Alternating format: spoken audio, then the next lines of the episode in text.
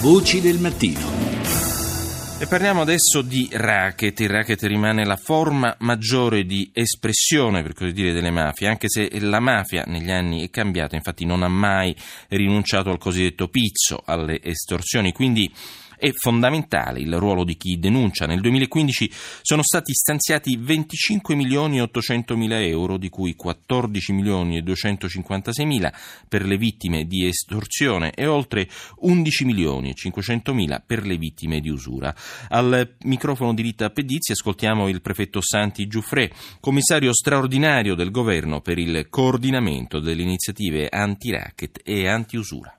Contrasto al racket ha un pianto normativo sicuramente adeguato e soddisfacente.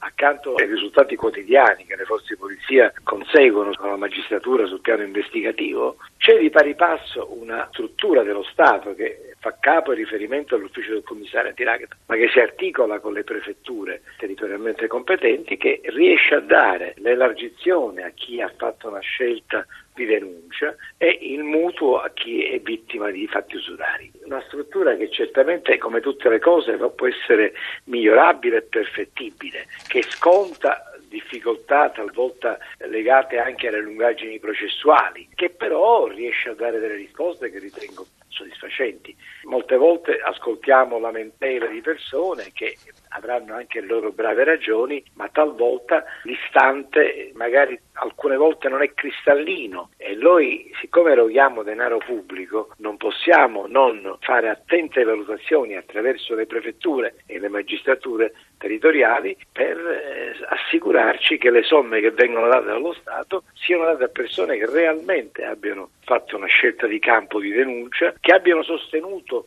nelle udienze le accuse e che quindi meritano di poter accedere a questi fondi. Quindi chi denuncia, chi ha avuto il coraggio di denunciare ha un ruolo fondamentale. Il movimento delle associazioni è stato determinante nel dare un aiuto al mondo delle investigazioni. In una certa epoca, quando non si erano sviluppate le associazioni anti-racket, eh, il tizio si trovava da solo a denunciare, eh, non aveva il supporto psicologico anche nelle udienze, nelle aule di giustizia, si trova da solo a indicare col dito l'autore dell'estorsione, quando l'imputato, l'arrestato era circondato dai suoi cari e dai suoi sodali.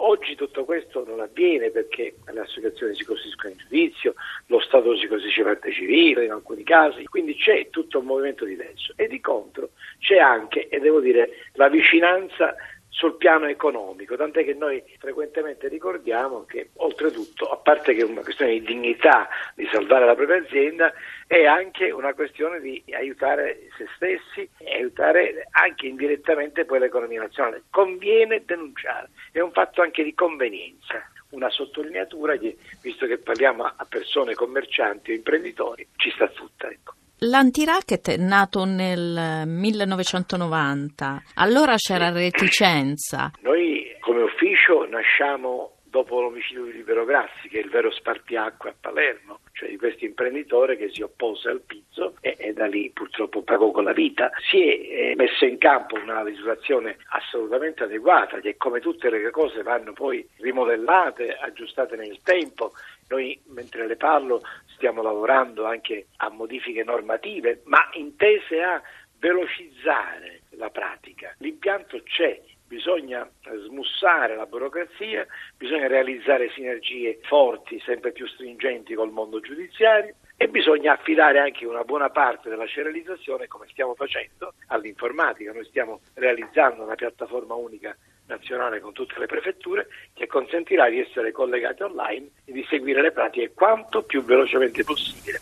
Il punto fondamentale da chiarire e da tenere ben presente è che purtroppo noi, per fortuna, gestiamo denaro pubblico e quindi non possiamo fare regali, possiamo fare solo elargizioni destinate a imprenditori e commercianti la cui azienda vogliamo aiutare per lui, ma soprattutto perché aiutando l'azienda aiutiamo l'economia nazionale cioè noi gestiamo denaro pubblico perché intendiamo aiutare l'economia nazionale attraverso l'aiuto dell'imprenditore che ha denunciato. Quindi il fine deve essere quello, il tizio che riceve la somma la deve impiegare nell'azienda perché ci serve che l'azienda resti aperta. cioè continuare a secondare, a stimolare la nascita di nuove associazioni di racket che sappiamo bene essere ormai ben strutturate e sappiamo con la nostra esperienza essere state la marcia in più nel contrasto al fenomeno del racket, che ovviamente come tutte le attività delinquenziali rimarrà, sarà da contrastare, non si potrà smantellare mai.